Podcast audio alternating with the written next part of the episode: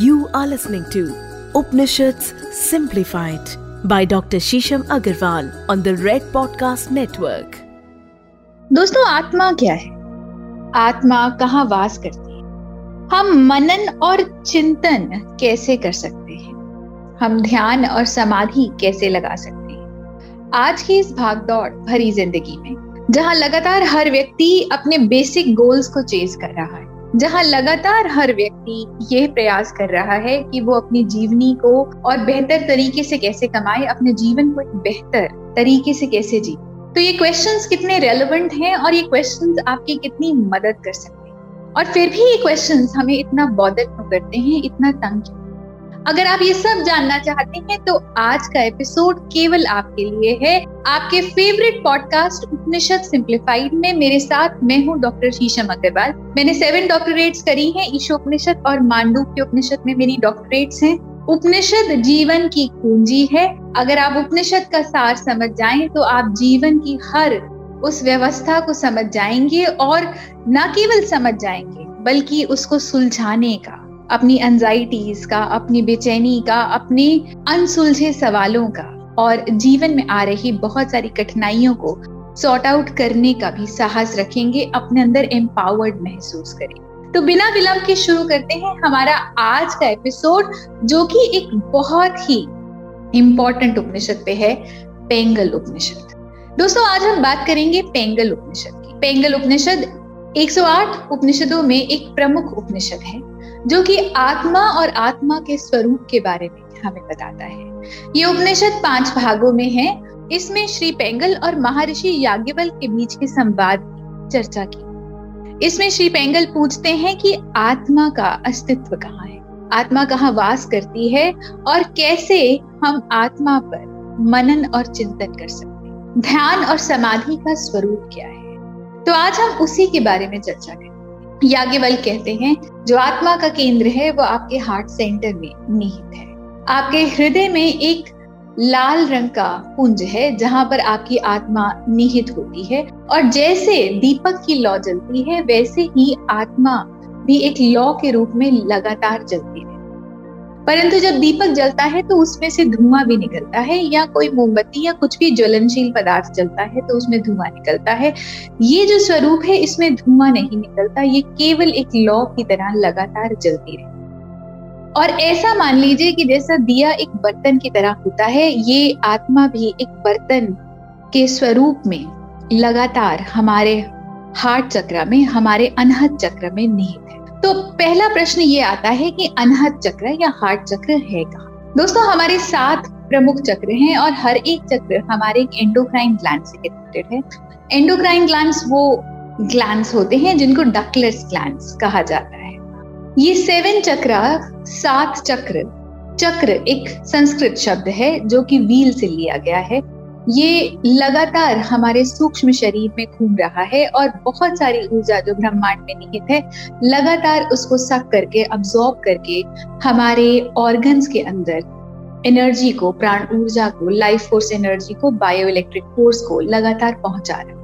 उसी में से एक बहुत इंपॉर्टेंट चक्र है जो कि सेंटर का चक्र है, जिसको हम अनहद चक्र और हार्ट चक्र भी कहते हैं। ये रिपकेज के बिल्कुल सेंटर ये हार्ट के डायरेक्टली ऊपर नहीं, बल्कि हार्ट से थोड़ा सा राइट की तरफ़, आपके रिपकेज के सेंटर जहाँ पर आपकी थाइमस कैविटी है, वहीं से कुछ उंगलियाँ नीचे, एक हार्ट चक्र दोस्तों, अगर आप डायरेक्टली शरीर का डिसेक्शन करेंगे, उसको काटेंगे तो आपको आपके सूक्ष्म शरीर या चक्रों की कोई अनुभूति नहीं। पर जितना ज़्यादा आप ध्यान और गहरी समाधि में जाते हैं, उतना ही ज़्यादा आपको इन केंद्रों के बारे में न केवल अनुभूति होती है, अभी तो उनके प्रेजेंस का भी पता चलता है।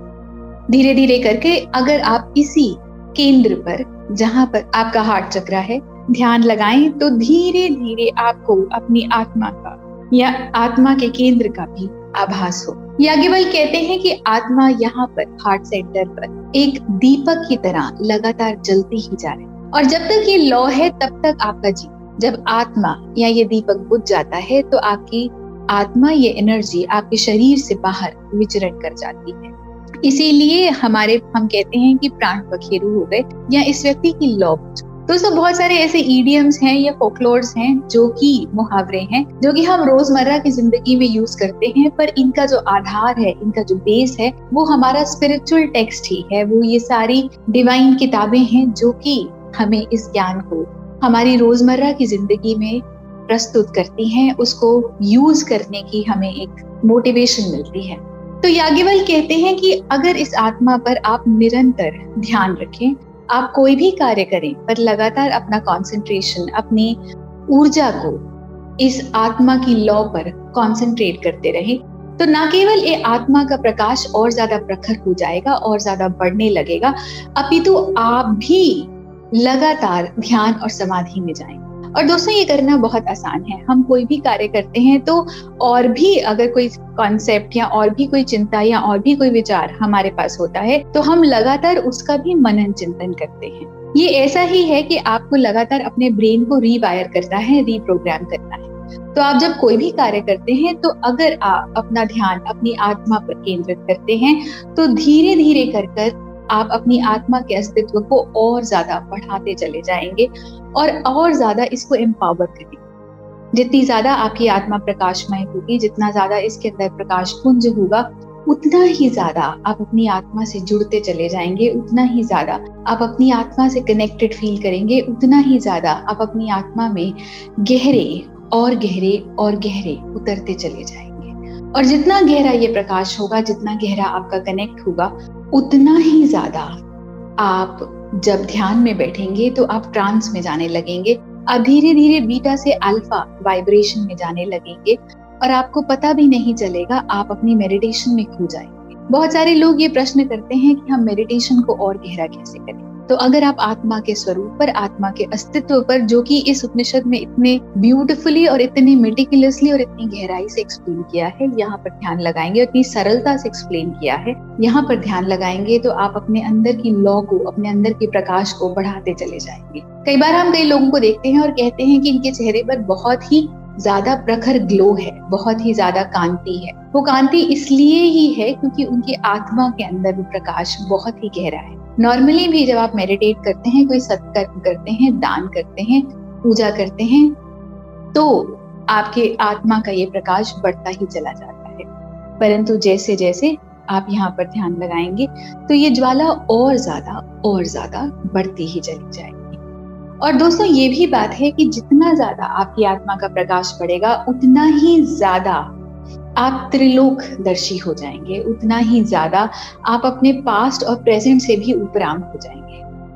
हमारे ही फ़िज़िकल बॉडी के अंदर एक सूक्ष्म शरीर है, जिसको हम एथरिक बॉडी के नाम से जानते हैं, और वो एक छन्नी की तरह है। उस छन्नी में आपके पास्ट के बहुत सारे कर्मों का लेखा जोखा है, और जितनी ज़्यादा उस छन्नी में ब्लॉकेज होगी, जितना ज़्यादा उसमें रुकाव होगा, उतना ही ज़्यादा आपके पास्ट लाइफ के कर्म आपको आगे बढ़ने से रोकेंगे। और उन्हीं पास लाइफ के कर्मों पर निर्धारित आपका फ्यूचर भी निहित है। तो एक और भी बहुत सारी छन्नियाँ बन रही। याज्ञवल कहते हैं कि जैसे जैसे आप तप करते हैं, ध्यान करते हैं मेडिटेट करते हैं, इस छन्नी का शमन होता है। आपके अंदर के सूक्ष्म शरीरों का शमन होता है और आपका जो पास्ट है और आपका जो फ्यूचर है मतलब आपका जो भूतकाल है और आपका जो भविष्य काल है, वो भी इस ज्वाला के अंदर हमेशा के लिए जलकर समाप्त हो जाता है। धीरे धीरे करके आप और ज़्यादा असेंड होते हैं। आपके पाँच सूक्ष्म शरीर, आपके कोष, इन सब का भी इस ज्वाला के अंदर शमन हो जाता है और आप पूर्ण रूप से अपने आत्म स्वरूप बन जाते हैं। आपकी पाँच कर्मेंद्रियाँ, आपकी पाँच ज्ञानेन्द्रियाँ आपकी बुद्धि, आपका महत्व, ये सब इस ज्वाला के अंदर शांत हो जाता है।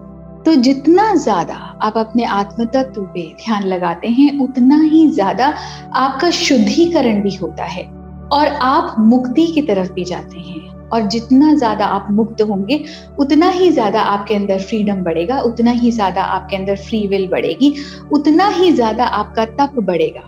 और तप लिया भी इसी चीज़ से गया है कि जितना ज़्यादा आप जलेंगे, उतना ही ज़्यादा आपके कर्मों का शमन जब हम मेडिटेट करते हैं, कई बार त्राटक करते हैं, तब भी हम बाहरी एक ज्वलनशील पदार्थ पे चाहे जलने वाली लौ हो, चाहे सूर्य हो, चाहे चंद्रमा हो या और भी किसी ल्यूमिनस बॉडी पर ध्यान लगाते हैं, ताकि हमारे अंदर का सत्व बढ़े। यही सेम चीज़ अगर हम बाहर ध्यान में लगा के अंदर ध्यान लगाते हैं तो हम इस आत्म तत्व को और ज़्यादा गहरा करते। हैं तो दोस्तों, ये था एक बहुत ही सरल तरीके से अपने अंदर, अपने आत्म तत्व को बढ़ाना मनन चिंतन कैसे करना और कैसे पता करना कि आपकी आत्मा कहाँ वास करती है। आशा करते हैं आज का उपनिषद आपको बहुत ही अच्छा लगा होगा और लगातार आप इससे फ़ायदा उठाएँगे, अपने अंदर के आत्म तत्व को बढ़ाएँगे और अपने जीवन को और ज़्यादा प्रभावशाली और समृद्ध करेंगे धन्यवाद। दोस्तों, आशा करते हैं कि आज का उपनिषद आपको बहुत पसंद आया होगा। पब्लिक डिमांड पर ये उपनिषद बनाया गया है। बहुत सारे लोग पूछ रहे थे कि आत्मा का स्वरूप क्या है और हम मनन चिंतन कैसे कर सकते हैं और कैसे हम अपने ध्यान को और गहरा और गहरा लेकर जा सकते तो आशा करते हैं कि आपके बहुत सारे किंतु परंतु वाय, आपके बहुत सारे क्वेश्चन का आंसर आपको इस उपनिषद के द्वारा मिला होगा। अगर इसी तरह के आपके और प्रश्न हैं तो कृपया करके हमें डीएम करिए इंस्टाग्राम पे, मैं आपको डॉक्टर शीशम अग्रवाल के नाम से मिल जाऊँगी रेड एफएम पॉडकास्ट पेज पर आप डीएम कर सकते हैं। फेसबुक पे मैं आपको शीशम बंसल के नाम से मिल जाऊँगी रेड एफएम पॉडकास्ट पेज पर आप हमें मैसेज करिए, अपने मन की किंतु परंतु वाय भेजिए, और जिस तरह से आप लगातार हमें अपना प्रोत्साहन भेज रहे हैं, प्यार भेज रहे हैं प्लीज़ प्लीज़ भेजते रहिए। ताकि हम भी और ज़्यादा इंस्पायर्ड फील करें इंकरेज फील करें, अपनी रिसर्च को नेक्स्ट लेवल लेके जाएँ और आपके बहुत सारे प्रश्नों का जवाब दें, आपकी मन की शुद्धा को शांत करें। और हमारे बहुत सारे एपिसोड बहुत सारे लीडिंग ऑडियो प्लेटफॉर्म्स पर अवेलेबल हैं। तो प्लीज़ प्लीज़ उनको लाइक करिए शेयर करिए सब्सक्राइब करिए, बहुत सारे व्हाट्सएप ग्रुप्स पर भेजिए। तो न केवल आप इससे बेनिफिट उठाएँगे, बल्कि आपके बहुत सारे लव्ड वंस प्रियजन आपके निकटतम लोग, वो भी इससे बेनिफिट उठाएँगे और इस ज्ञान के प्रसार को और आगे लेके जाएँगे। अगर आप ज्ञान की गंगा से जुड़े रहना चाहते हैं तो अमेजोन पर मेरी बहुत सारी किताबें हैं। ओम ब्रह्मांड का नाथ, मेरे फिक्रे, पूर्ण विराम और आने वाली बहुत सारी किताबें हैं। कैसे? आज़ाद लिखाई? तो ज़रूर इनको परचेज करिए और पढ़िए और आगे बढ़िए। धन्यवाद। You are listening to Upanishad simplified by Dr. Shisham Agarwal on the Red Podcast Network.